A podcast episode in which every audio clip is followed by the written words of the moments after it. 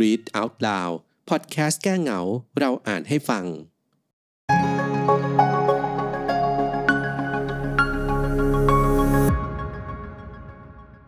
การสำรวจอวกาศกับเทคโนโลยีและสตรีเบื้องหลังความสำเร็จระดับจักรวาล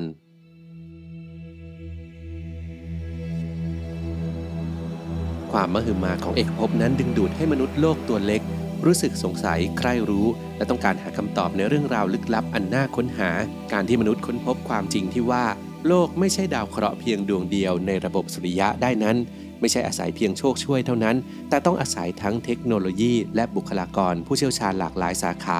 มาช่วยระดมความคิดสร้างสรรค์ นวัตกรรมสุดล้ำ เพื่อส่งออกไปหาคำตอบในระดับจักรวาล วันนี้อยากจะชวนทุกคนมารู้จักกับเรื่องราวเทคโนโลยี ซึ่งเป็นเครื่องมือวิทยาศาสตร์อันน่าสนใจ พร้อมกับเรื่องราวของเหล่า Miss Universe ซึ่งไม่ใช่นางงามจักรวาลนะครับ แต่เป็นฉายาที่เราอยากจะตั้งให้กับเหล่าสตรี ผู้อยู่เบื้องหลังความสำเร็จของการสำรวจอวกาศ ที่ช่วยให้มนุษย์นั้นได้ศึกษาองค์ความรู้ใหม่ๆ และรู้จักเพื่อนบ้านดาวเคราะห์และดาวบริวารต่างๆ ดีมากยิ่งขึ้นครับ หากพูดถึงเทคโนโลยีอวกาศหรือ Space Technology คนส่วนใหญ่นั้นมักนึกถึงจรวดหรือยานสำรวจต่างๆ ทั้งที่จริงๆ แล้ว เบื้องหลังของการได้มาซึ่งเทคโนโลยีอวกาศสำคัญ ที่ช่วยให้เราสำรวจพื้นที่นอกเหนืออาณาเขตของโลกได้มีมากกว่านั้นครับ เราจึงขอหยิบยกเกร็ดอันน่าสนใจ รวมถึงเบื้องหลังของสิ่งประดิษฐ์สุดล้ำ ที่ช่วยให้เรารู้จักความกว้างใหญ่ของอวกาศได้มากขึ้นครับ ก่อนที่มนุษย์จะถูกจารึกในประวัติศาสตร์ว่า สามารถเดินทางไปถึงดวงจันทร์ด้วยอพอลโล 11 ในปี 1969 นักวิทยาศาสตร์ผู้อยู่เบื้องหลังความสำเร็จของโครงการนี้ ต่างก็ต้องใช้เวลากับการศึกษา ค้นคว้า วิจัย ทดลองรวบรวมทฤษฎี และข้อมูลจากหลากหลายศาสตร์มาประยุกต์เข้าด้วยกัน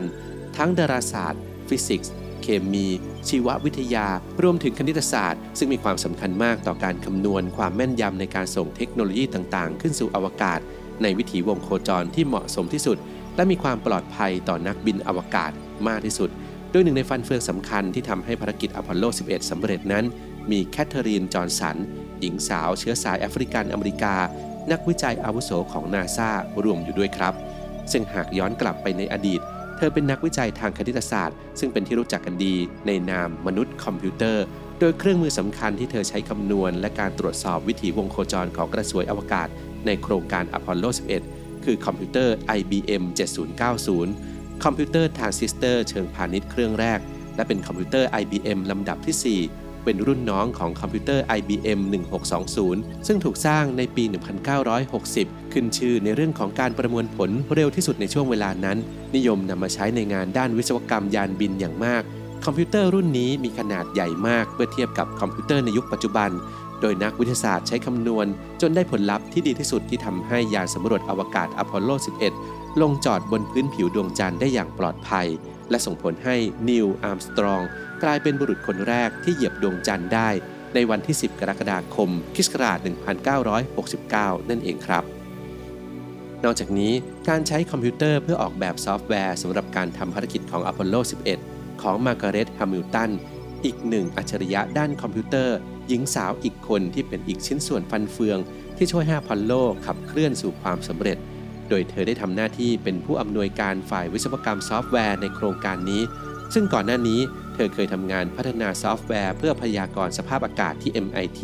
หรือ Massachusetts Institute of Technology หรือสถาบันเทคโนโลยี Massachusetts มหาวิทยาลัยชื่อดังด้านเทคโนโลยี และนวัตกรรมของสหรัฐอเมริกามาก่อนครับ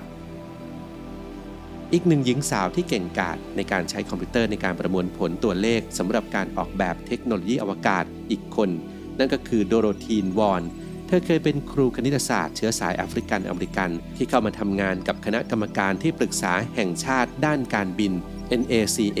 ซึ่งต่อมาก็กลายเป็นนาซาในปี 1943 ในตำแหน่งนักคณิตกร เธอได้ศึกษาภาษาฟอร์ทรานในการเข้ารหัสในเครื่องคอมพิวเตอร์ IBM 7090 ได้สำเร็จทำให้เธอนั้นได้ตำแหน่งวิศวกรคณิตศาสตร์ของอุตสาหกรรมการบินและอวกาศ โดยโดโรธีได้ทำงานร่วมกับผู้เชี่ยวชาญด้านคณิตศาสตร์ คอมพิวเตอร์ รวมถึงวิศวกรที่มีชื่อเสียงมากมาย และต่อมาเธอก็เป็นหนึ่งในผู้ที่มีส่วนร่วมในโครงการสเกลที่ส่งดาวเทียมดวงแรกของอเมริกาขึ้นสู่อวกาศ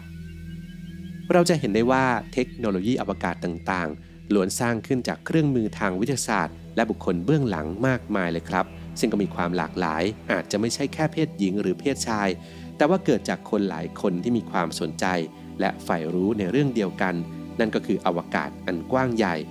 และยังมีเบื้องหลังอีกหลายท่านที่มีส่วนช่วยผลักดันวงการวิทยาศาสตร์ด้านอวกาศที่เรายังไม่ได้กล่าวถึง ซึ่งก็ยังคงทำงานเพื่อสร้างความเป็นไปได้ใหม่ ๆ มากกว่าเทคโนโลยีอวกาศที่ก้าวล้ำแต่อาจเป็นนวัตกรรมที่รุดหน้าไปไกลเกินกว่าที่เราจะจินตนาการถึง ไม่แน่ครับสุดท้ายแล้ว มนุษย์อาจจะได้รับรู้ถึงการดำรงอยู่ของเอกภพ และความลับแห่งจักรวาลได้ในสักวันหนึ่งครับ